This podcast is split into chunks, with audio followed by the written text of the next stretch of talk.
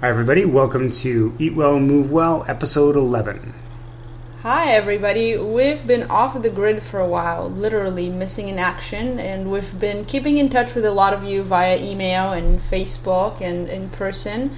And we've been promising to be back, so here we are. And um, we are back every couple of weeks from now on. Finally. So let's talk about a little bit why we were gone, but just real, real quick. Real short, it's been a very busy uh, last six months ever since the start of the year. I've been teaching and traveling a lot. I had an unexpected training trip back to Bulgaria where I did a big corporate wellness event that lasted a couple of weeks. Um, I've been teaching for the Restorative Exercise Institute as staff that has been quite interesting. And I've also been studying really hard uh, with my neurokinetic therapy work. Um, and I have taken on a whole new discipline of studying as well that has to do with trauma. So it's been, it seems like it's been a couple weeks only, but it's been half a year. Yeah, we also we moved recently. We moved from we're still in Rancho Santa Margarita, California, but we moved. That took a lot of time finding a new place, settling in. Um, but we're enjoying the new place. It's been great. And uh, from on my side, uh, we're working uh, we're working on a couple of new book projects, which is really exciting. One we're excited about because it's a lifestyle change book that's going to uh, I don't know. It's gonna. I think it's a, it has a real good chance of just re- really revamping people's lifestyle and giving them another way of looking at looking at their life and making small changes um, that are very meaningful over time. Yeah, we're excited about that.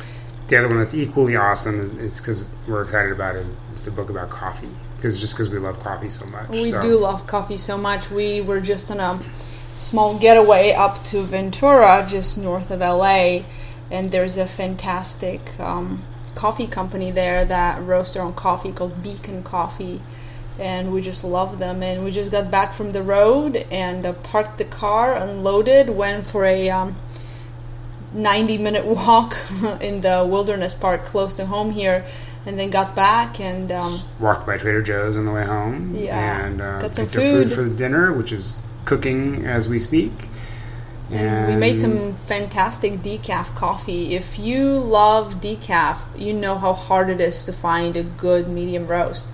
So we were very, very excited. Made some um, pour over coffee, which we don't try to make more fancy than it already is, but we love it.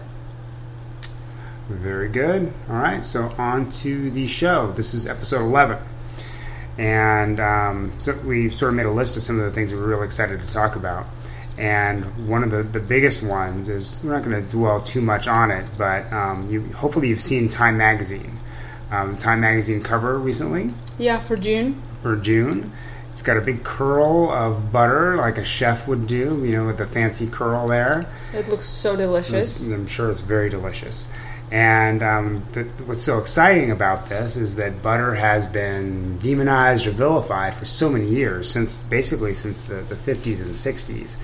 In fact, somebody posted on Facebook a 30 year old time cover that talked about saturated the, the, the dangers and evils of saturated fat on their cover. So it was the June issue 30 years ago had bacon and eggs uh, and a frowny face made into a frowny face and talked about how uh, saturated fat is what's killing us. So then 30 years later, here's the, the flip side. Finally, somebody in the mainstream media writes an article that talks about how butter has been wrongly accused and saturated fat wrongly accused all these years.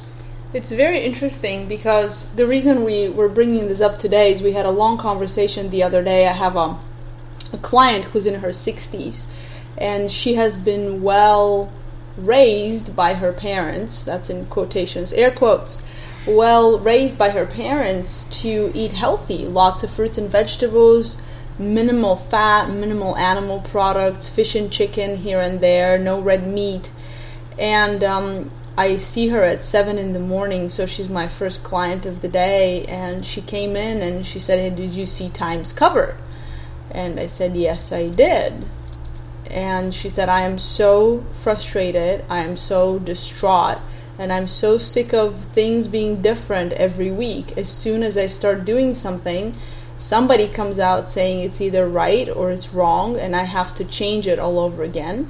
So, what happens if I start eating fat now and five years from now or 10 years from now they come out saying that it's bad? And she pretty much had like that little girl look on her face where you know you put your your hands to your ears and you're like no no no no no you know just don't talk to me. Don't i don't want to hear anything more. And i said you know what? I understand how you feel. However i doubt that they're to ever find that you know cookies and twinkies are good for you so whatever they come out with i'm sure that sticking to a diet that's pretty close to what nature provides and is minimally processed is always going to be your best bet, just making sure that you eat enough. But this brings another question. People like like Roland and I, and I'm sure like you, who are interested in in nutrition and fitness, it's no news to you that fat isn't going to kill you, and it's no news to you that you can put butter on your vegetables and on your potatoes.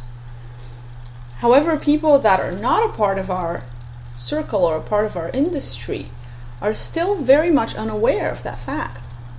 Even though it's been Yeah, it, it's it. been over ten years since we've been more open about fat Well, yeah, not being bad the for you. low fat myth or the, the, the low fat health the, low, the myth that low fat is healthy has was debunked like 10, At least 10, 10, 10, 10, 12, 12 years, years ago. ago. And I think, what if it's all been a big fat lie? The first big New York Times article, I think it was Gary Taubes, that's at least 10 years old.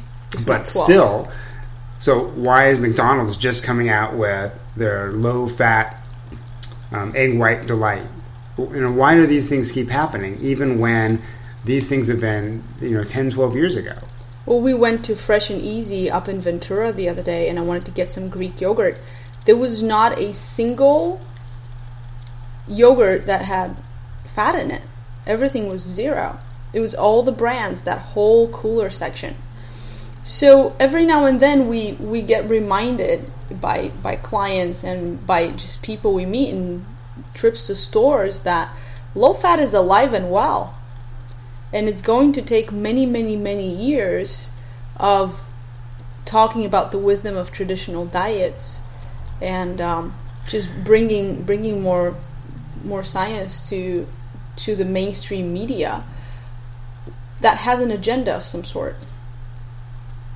I mean, one of the things she could, I mean, it's it's hard to say don't listen to the media because there's are some things like this thing that you know was was positive in the media, but even it was just a just last year, Dr. Oz came out and said, "Oh, eggs aren't bad."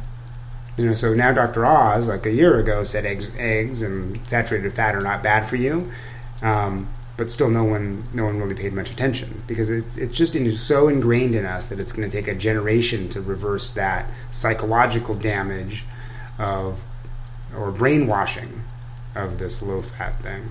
And the same thing with with butter. You know, you still they've talked about how it's been a couple years where they talked about how trans fats are bad, so let's go back to butter. But they didn't. No one ever went really went back to butter. They just went to trans fat free margarine, mm-hmm. and they just ignored the whole thing. When trans fats were initially banned, people recommended going back to butter, but that was like immediately discounted. or lard Yeah. I Yeah, wouldn't lard, do- lards. I want to see lard on the cover of. Uh, Yeah, I, of Time I don't know that we would ever, you know, want to recommend large amounts of lard just because the omega six content is so high. But it's almost half monounsaturated fats. It's like forty percent monounsaturates. yeah, I don't know that omega sixes are a big problem in Because you're not going to eat that much. foods, and you're not not gonna eat eat that that much lard. Yeah, I mean the biggest problem for omega sixes. Challenge accepted. the biggest problems in omega sixes are when you eat tons and tons of like salad dressing and all these processed food products that have Mm-hmm. it. So even the the omega sixes in you know in, nor- in normal amounts of nuts are not going to cause much of a problem. They're, I don't think they're absorbed the same way as just pure. Sure, because the ratio is so much more skewed when you have refined oils. Yeah, exactly.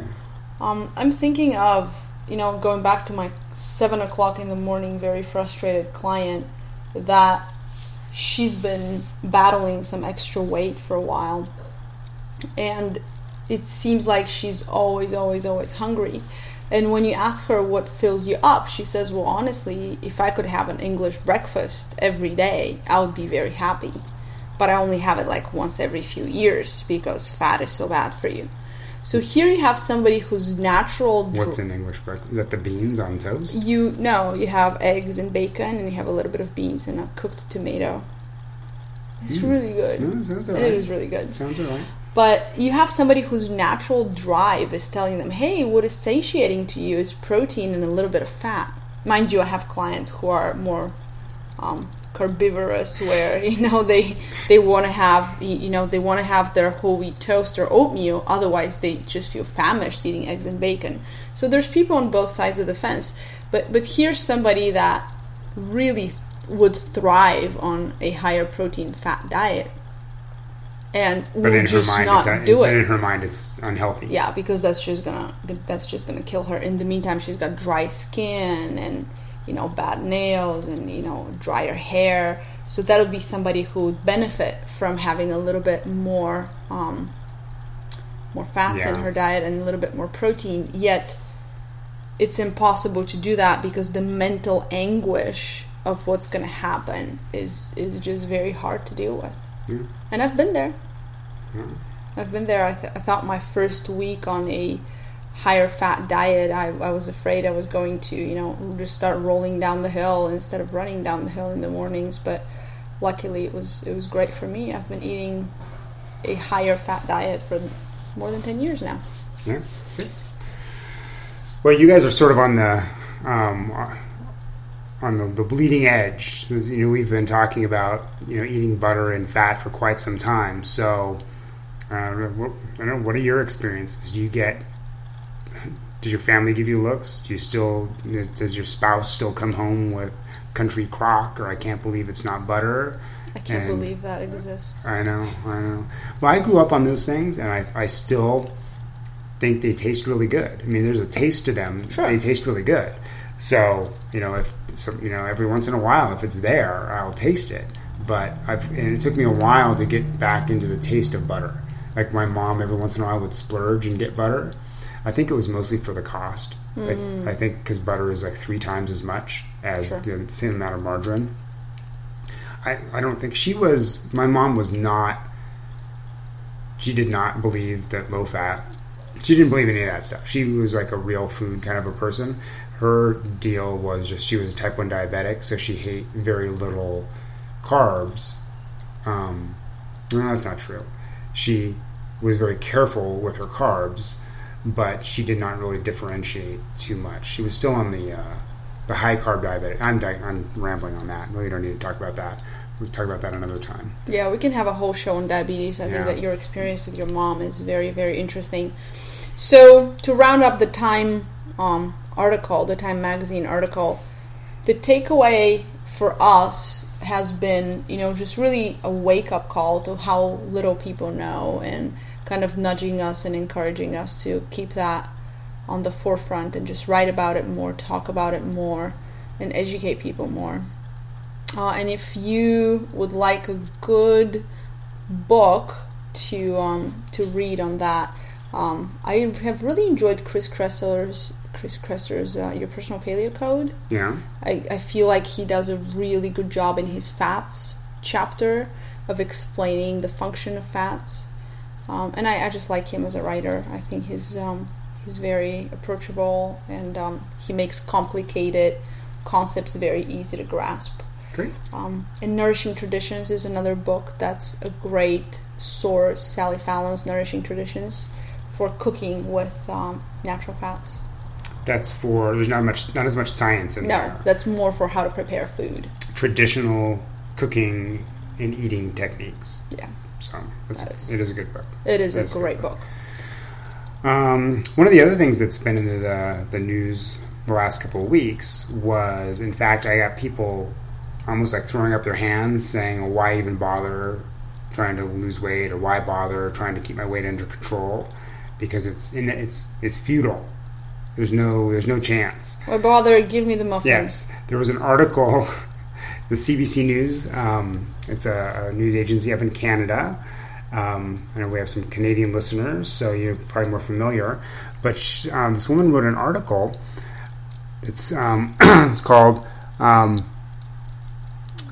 "There's no known cure for obesity except surgically shrinking the stomach," and it got a lot of people really upset because if if what she's saying is true, which it's not, then what are the chances?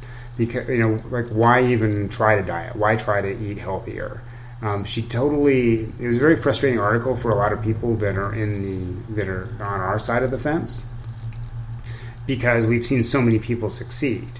The problem was she referred to people who do it on their own. There's like there's a couple of different weight loss registries out there, and there's some statistics that they ran, and they looked at you know how many people, you know, five years after they've lost a significant amount of weight, or have still kept it off, and the numbers are low.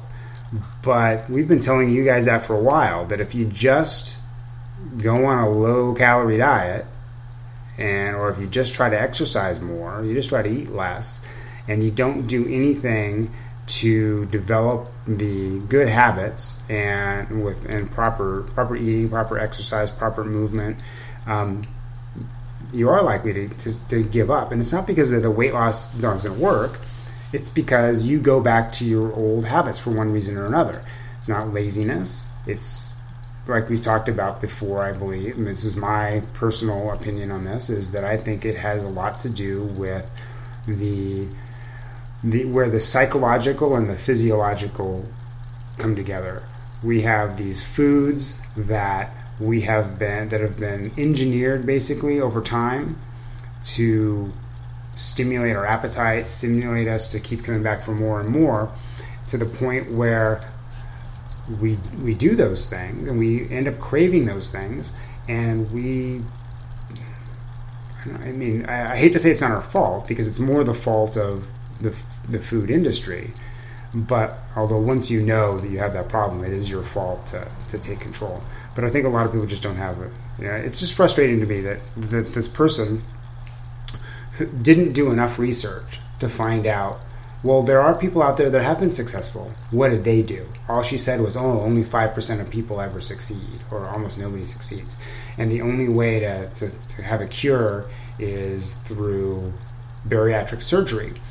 And the part that makes you know makes you realize that she's wrong is that if you look at people who've had bariatric surgery, a huge amount of them become obese again later. So if she can't even get that right, how, do, why, how do we consider the rest of this article to be right?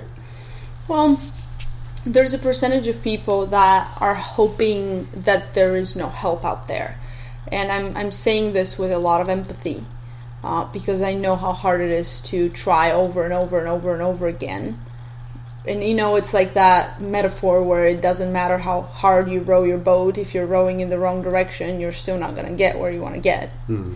Um, but they've been frustrated so many times and they've tried so many times, they're almost hoping that there's something out there that explains why they have been unsuccessful in some sort of a statistical horror film type of way because then everything they've done is right and then there's some cosmic power out there that's not allowing them to succeed where in fact obesity is an extremely complicated extremely complicated condition to resolve and it takes many many years and a lot of work to you know get through that you've done it I don't yes. know if you were technically I was obese. obese. I, I do believe at 275 you were there.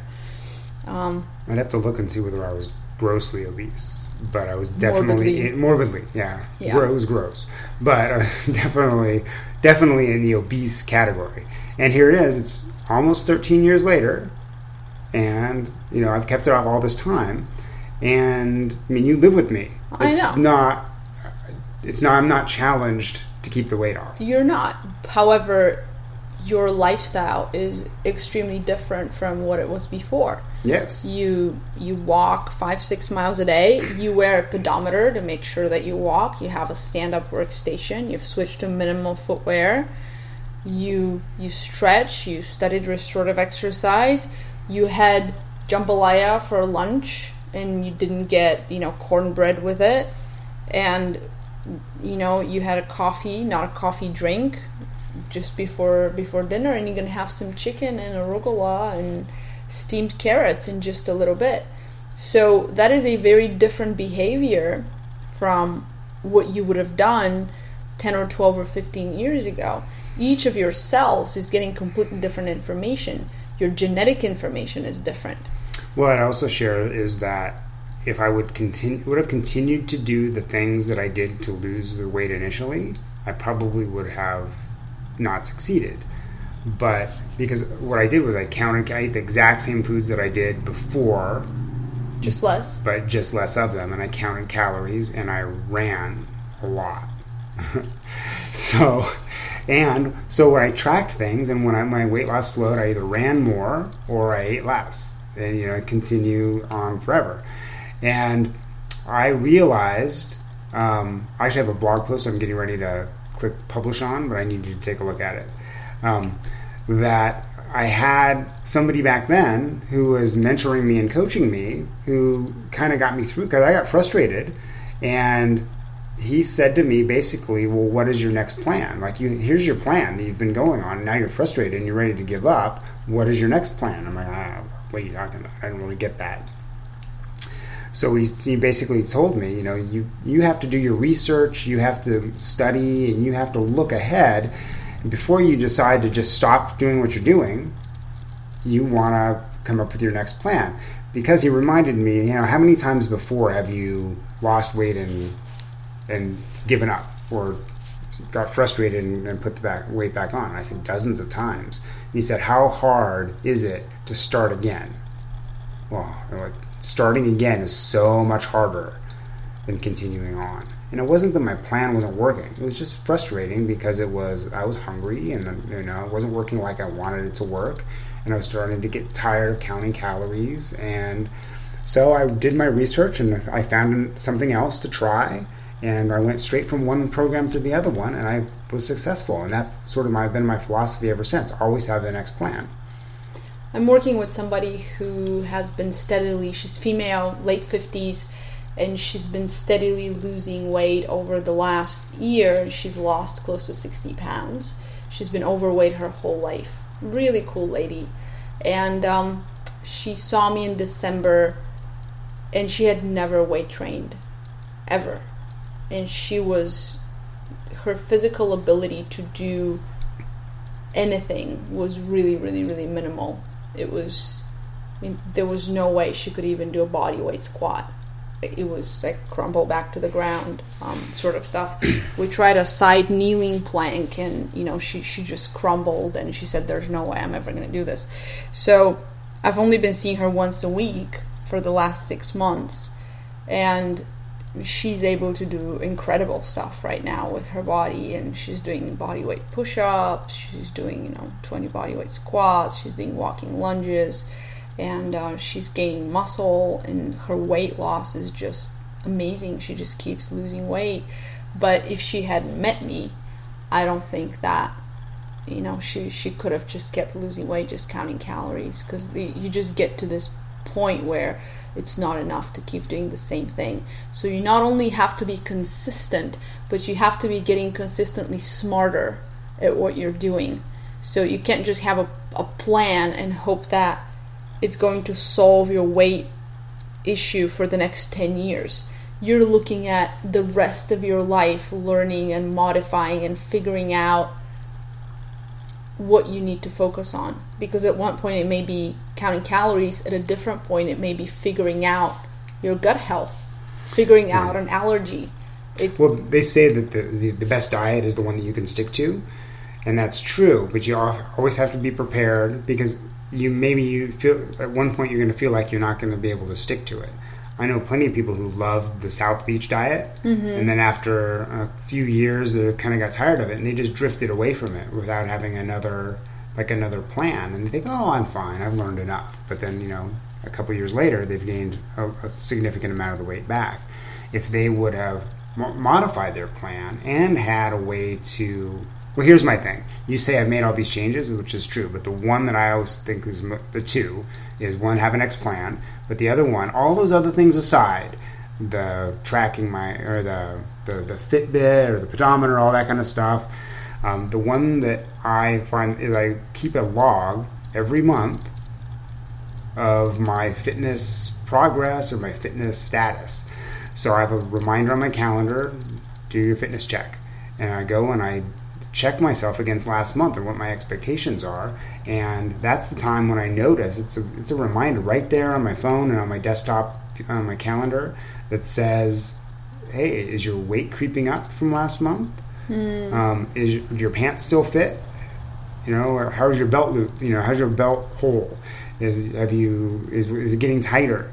Those are the things. And if it is, you catch it before it becomes a problem and then you decide, oh, I got to make a small change to get things back in control. Yeah, I noticed that a lot of people who know that their weight um, has crept up, they won't weigh themselves.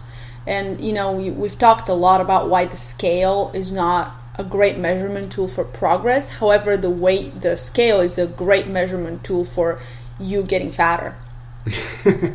I'm, I'm, I'm sorry if you're not on like a bodybuilding bulking program you are probably gaining yeah. some fat. Yeah, I don't really care how much I weigh, but I still weigh myself because it's like one thing. So weigh myself, and then if my weight has gone up, take pictures if then I look to. in the mirror. I take a picture. Um, I'm I'm working with somebody who um, who he was. He's like, oh, I'm fine. I'm pretty lean, and um, looking in the mirror, and then he took pictures of himself, and then like looked at the pictures, and he's like, oh I guess I'm not, you know, I'm not lean. I guess when I look in the mirror, it's different because I see that every day. But when I see the pictures, there's a big change. And when I look at the pictures from last year, I see that it has changed a lot. Absolutely. I've waited too long. Absolutely. You have to stay on track and you have to weigh yourself. Refusing to look at the number on the scale. I have clients that will ask me, Can you just weigh me? And you just write down the number, and then when it's down, you tell me, Sure, I'll do that because, you know, I'll, I'll work with where they are in their journey. But you have to look at your credit card statement and you have to look at your scale and um, you know if your meal is burning you have to turn off the gas.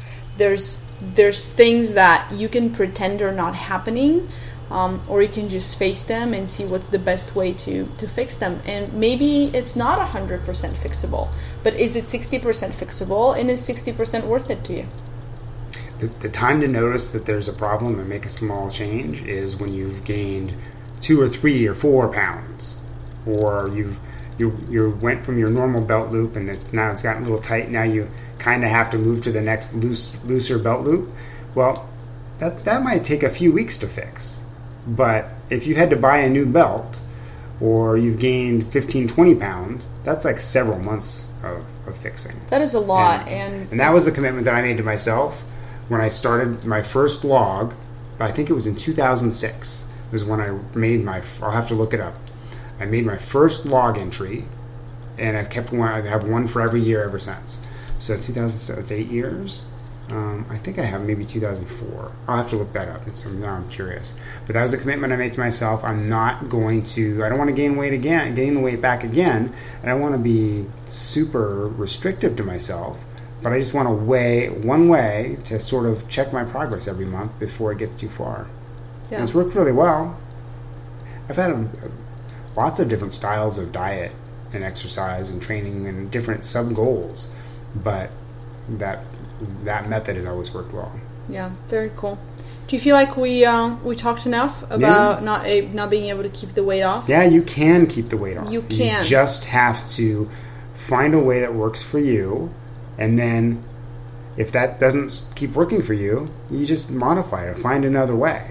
And I work with a coach. I, That's yes, a great way to do it. I was going to say working with a coach or having a group of people or a support network can be very, very beneficial. In those last six months we haven't podcasted, we did a six week um, group weight loss session uh, for a church. Oh yeah. And that went fantastic. And we had so much fun, and just having people support each other was really, really wonderful. And you know, all of those people in that group, they all got together. We talked. We helped them all. And but if you ask them what their dietary, what their diet is like, I'll bet they would all say something slightly different because they all found something that works for them.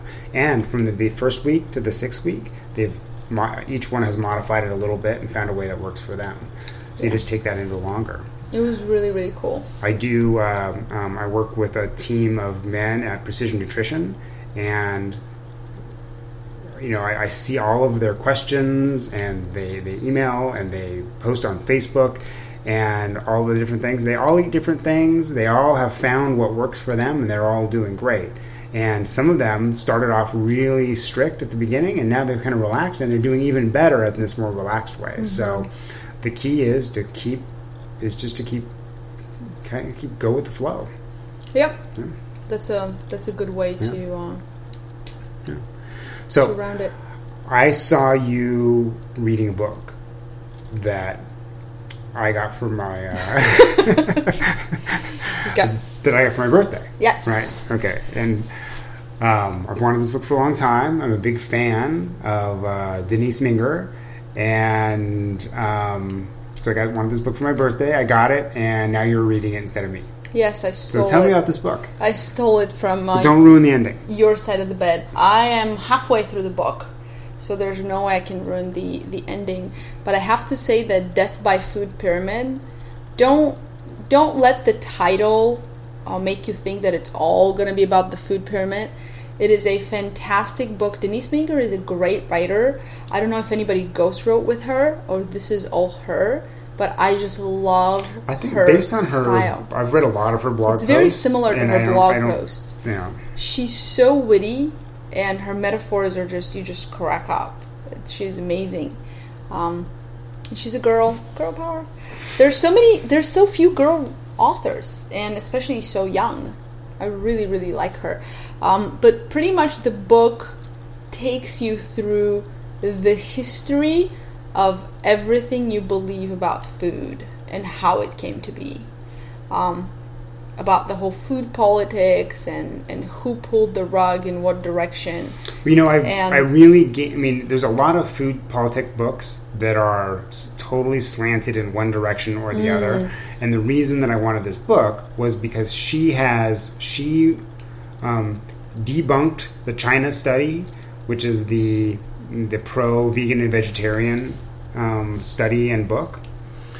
But she also talks wrote quite a bit about debunking the um, the myth of Ancel Keys. Um, saturated fat. Saturated fat, where um, a lot of people in the paleo low carb community bl- blame Ancel Keys for a significant but for the, the, problem with the the, the, the, the low fat mantra from the 70s. Yeah, it's not entirely true. Yeah, so, I mean, they've taken this and they, they miss some of these things. And they make it, they imply that he did it on purpose. Yeah. And that's the thing. And that's the thing that kind of really bothers me. Um, I don't know that the guy who wrote, uh, T. Colin Campbell, who wrote the China study, did all these things on purpose. They pe- or Gary Taubes. He makes some mistakes. He makes some assumptions. He make, does he do them on purpose? And I don't know and I don't think so. And it's I think it's a mistake to to think that these people do things on purpose. Well, they have beliefs, and maybe they make mistakes. Um, but Denise Minger has always been very honest, even when um, when it doesn't meet with her agenda. Like if she has a point of view that she believes in, she's more than willing to throw out this to show us the study where it doesn't fit. She's very very open about it. She spends quite a quite a bit of um, of time talking about Keys and the fact that he never really openly said that saturated fat yeah. raises cholesterol. So he said that you know you need to we need to look more into it. So he pretty much left it open. Um, and then um, he had a mortal enemy, Yudkin, that his whole agenda was proving that sugar was bad and caused heart disease. So they had these two opposing camps and apparently hated each other quite a bit um, and attacked each other in scientific papers. So there's two very bright men with opposing agendas, uh, skewing the research whichever way they wanted to to to fix their um, their goal. And you know, at the end of the day, we just we just want the truth to come out, and uh, maybe there is not one truth, um, but I highly doubt it that um, you know the 60s and the 70s are here to stay. Yes. So you recommend this book? I highly recommend the book. I think it's fantastic. Um, I'm actually reading this book the correct way, front to back. So I really don't know what's in the in the second half. So maybe in the next uh, podcast I'll let you know because I'll be done with it. Very good. Very good. Okay. Um, a few more minutes left. Um, we recently one of the things that uh, we talked about earlier was the fitness summit. We came back from uh, uh, Kansas City where we spoke at the fitness summit, second year in a row. Yeah, I don't think we mentioned it. And we didn't. But that's one of the things we did in the last six months. That yes, right, the, right between moving and donating our couch. Yes, um, right, right in that, right in that week. Yes. Um, so uh, I spoke about my topic was called creating awareness for fitness, and those of you who know me or who work with me in some capacity know that I teach um, whole body alignment, um, also known as restorative exercise, which is a modality that helps you kind of return your body to its biomechanical defaults. And it teaches you how to not overuse your body, how to get out of some uh, very damaging patterns of using your body, and how to, in the end, have um, better functioning organism and cells that regenerate fully uh, with their full genetic capacity. Um, and um, it, it's kind of hard when I have kind of stepped out of the fitness realm a little bit in the last few years and have uh, undertaken more of a health um, realm approach to movement. And um, there's not that many people that are trying to bridge the gap between moving for health and moving for fitness. And um, in the fitness industry there's you know there's a, a, dark side to everything. Nobody talks about their low back pain and their um, urinary incontinence. Well crossfit is proud to have t-shirts that show you peeing yourself but you know most fitness professionals don't come out and talk about the numbers that their clients are pulling but also um, their problems. But as somebody who consults fitness professionals all the time because they reach out to me when they're in pain I can tell you that they're in more pain than my sedentary clients. And my goal is to, to reach out to trainers and professionals and, and really show them that you don't have to sacrifice your fitness, but you can train smarter. So my my presentation was pretty much showing common ways that um, people cheat in their exercises or use their body inefficiently in, in their exercises to get to the the the qua the qualitative goal of lifting a certain number or doing a certain number of reps or running a certain distance, uh, however, compromising the, the quality of, of how they do it. So, um, typical things would be um, if you're doing a pull up, lifting your chin up and overextending your neck, um, or squatting and um, thrusting your rib cage forward and creating a big curve in your lumbar spine, or doing those two things at the same time, yanking your chin up and thrusting your rib cage. That's a that's a pretty one. Um, and also, even in exercises that are meant to uh, prepare you for healthy movement, things like doing a glute bridge or a bird dog, um, just people having no control of their rib cage and going into lumbar hyperextension or, or single vertebral shear and translation forward. It's just simple things where um, most trainers aren't trained to see that. Uh, there's nobody who teaches you to look for that. Um, and it, it has certainly taken me many years to develop the eye to be able to see those compensations when they come. So my goal has been to just um, teach trainers smarter ways to be able to see, correct, and guide their clients in a more healthy direction. Very good. It was a, it was a great talk. I, I thought I it was a great talk, but you know, who doesn't like to listen to themselves talk? uh, okay, so my turn then, right? So I also spoke at the fitness summit, and I talked about uh, how um, your life, your time outside of the gym, is messing up your time in the gym. So we all have 168 hours in the day, In the week? In the week, thank you. 168 Wish it was know, day. I know. Wish it was the day. 168 hours in all week, up. and we spend four to five hours of that, um, four to five hours of that in the gym, um, if we're lucky. And people have a tendency to think that that's enough. So I wanted to teach the people who are in the um, people who are training people and people who are fitness enthusiasts um, things that they can do to make their gym time um, gym time more enjoyable and more productive. So by changing some some things in the rest of their life. So we covered the, some of the things that we've talked about here: um, stand-up workstations. Um, um, moving around more during the day. During, I mean, most people are sedentary and at in the desk position. So just getting into a stand-up position, sitting on a ball, sitting and standing, moving back and forth, getting up every 30 minutes, and to walk around, all are great ways to do uh, to do that and change things. I also talked a lot about um, changing shoes in the uh, in the gym. Uh, having a, a pretty tall heel on your shoe can actually improve your performance in the gym. It can help you squat heavier, uh, squat better. Um, but when you are outside of the gym, that heel is slowly but surely shortening your calf, making your um, re- reducing your dorsiflexion, and um, compromising the time that you're going to actually spend back in the gym. So we talked about that.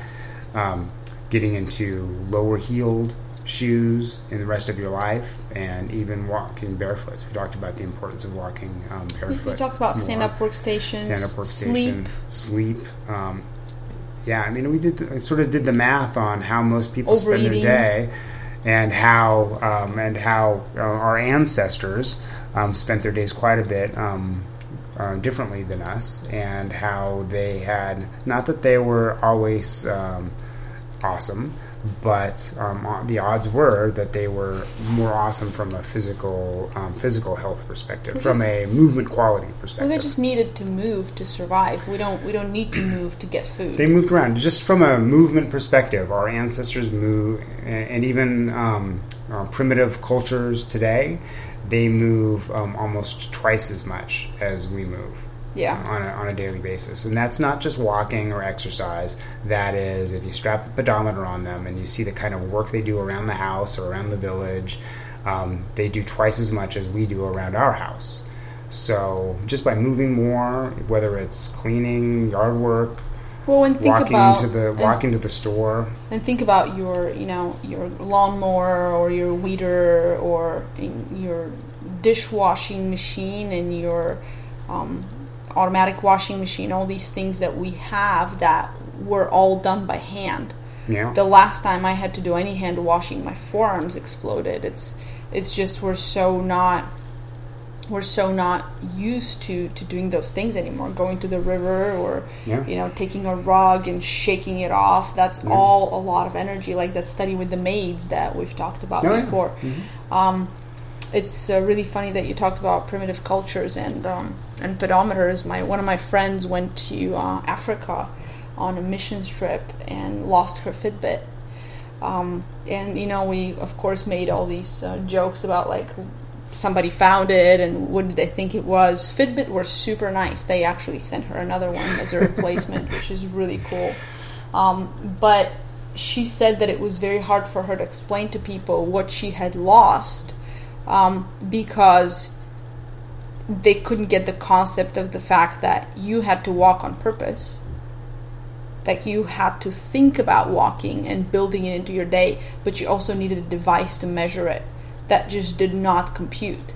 Um, it would be like somebody telling you that you have to build in breathing into your day because movement is so natural for them. well, I think you brought up that movie, The Gods Must Be Crazy, Mm-hmm. where They found the Coke bottle. The Coke bottle falls out of an airplane, Mm-hmm. uh, and and the guy out in the middle of Africa finds this, and he's like never he's like worshiping the what is this thing? in, in Australia. Yeah, yeah, yeah. Australia? I think so. so it must be the same. Imagine the person in in Africa, in Africa, which was a very primitive area, right? it was a very primitive area. where they, they're going to find this little Fitbit. It's a tiny little shiny thing with a little light that glows and says funny things.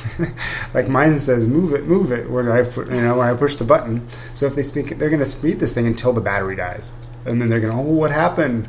Yeah. So what if there's a whole religion built up around this little fit? Oh, I hope not. I hope not. But Yeah. it's it's really interesting how you know a lot of the problems we talk about are first world problems, but at the end of the day, we do live in the first world, and we we want to make sure that we live in it better with more responsibility and and more.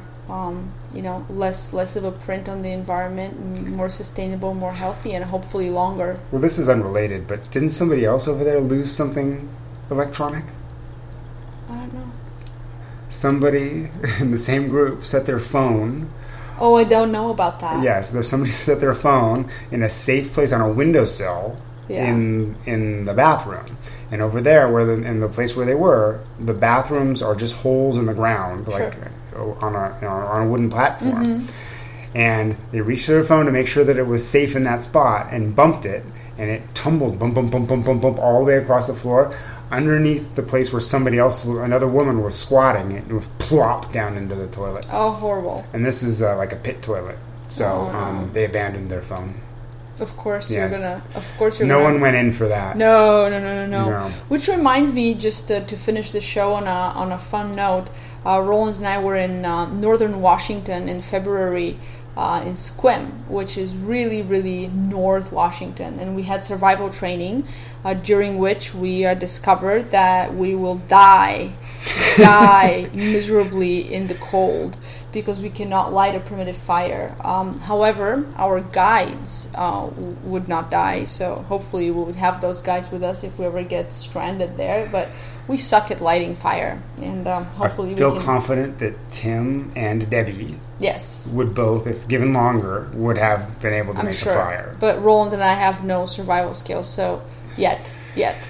Um, but the coolest thing is these guys' um, outdoor toilet was a log. Like imagine this giant tree that they had cut with a hole in the middle, which is like the natural hole when the tree had gone old. Like when you cut it length uh, crosswise, Yeah. and then the you let it sit for a while, and the interior of the tree will sort of rot out and make a hole. Yeah, so Yeah, they had so they had one of those things just sitting on a platform.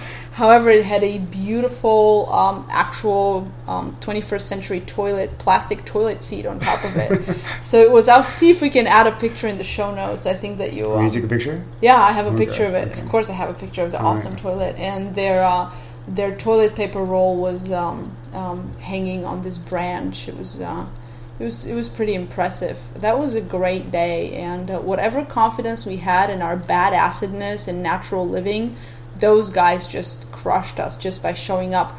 Uh, it was cold. It was freezing. It was snowing. It was snowing. One of them was barefoot, and uh, you know here we are standing in our minimal shoes, like all you know, all natural movement Huddled people. around the fire that we can't start. Yes, huddled around this warmth. poor, poor fire, and this guy's in his bare feet and like a like just like a, a shirt, and um, so I'm trying to ask him. I'm always interested in adaptation and how people adapt to their environment.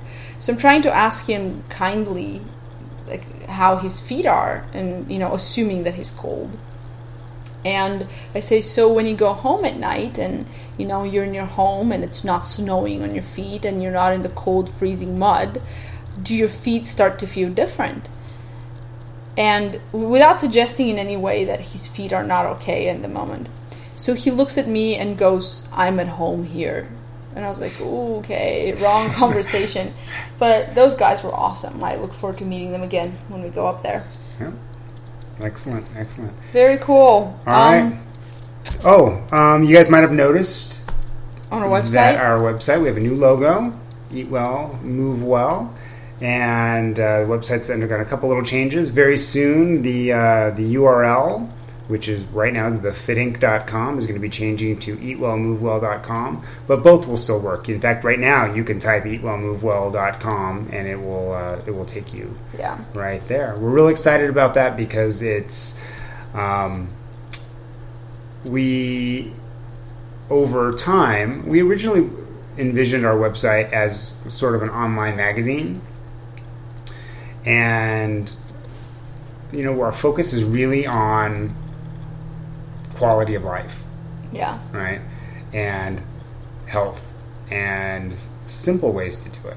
Simple health, simple food that's delicious, and you know, fitness and movement and exercise that's easy to um, incorporate into your life and that you will enjoy. So eat well, move well. Really, uh, I think really says it Yeah. to us. And so over time, we have shifted from you know this online magazine idea more to a taking you through experiences. So hopefully over time, uh, you notice how we're morphing more into uh, giving you things to do and things to improve uh, every day or every week of your life, so that you can s- you know stealth sneak health where you need it.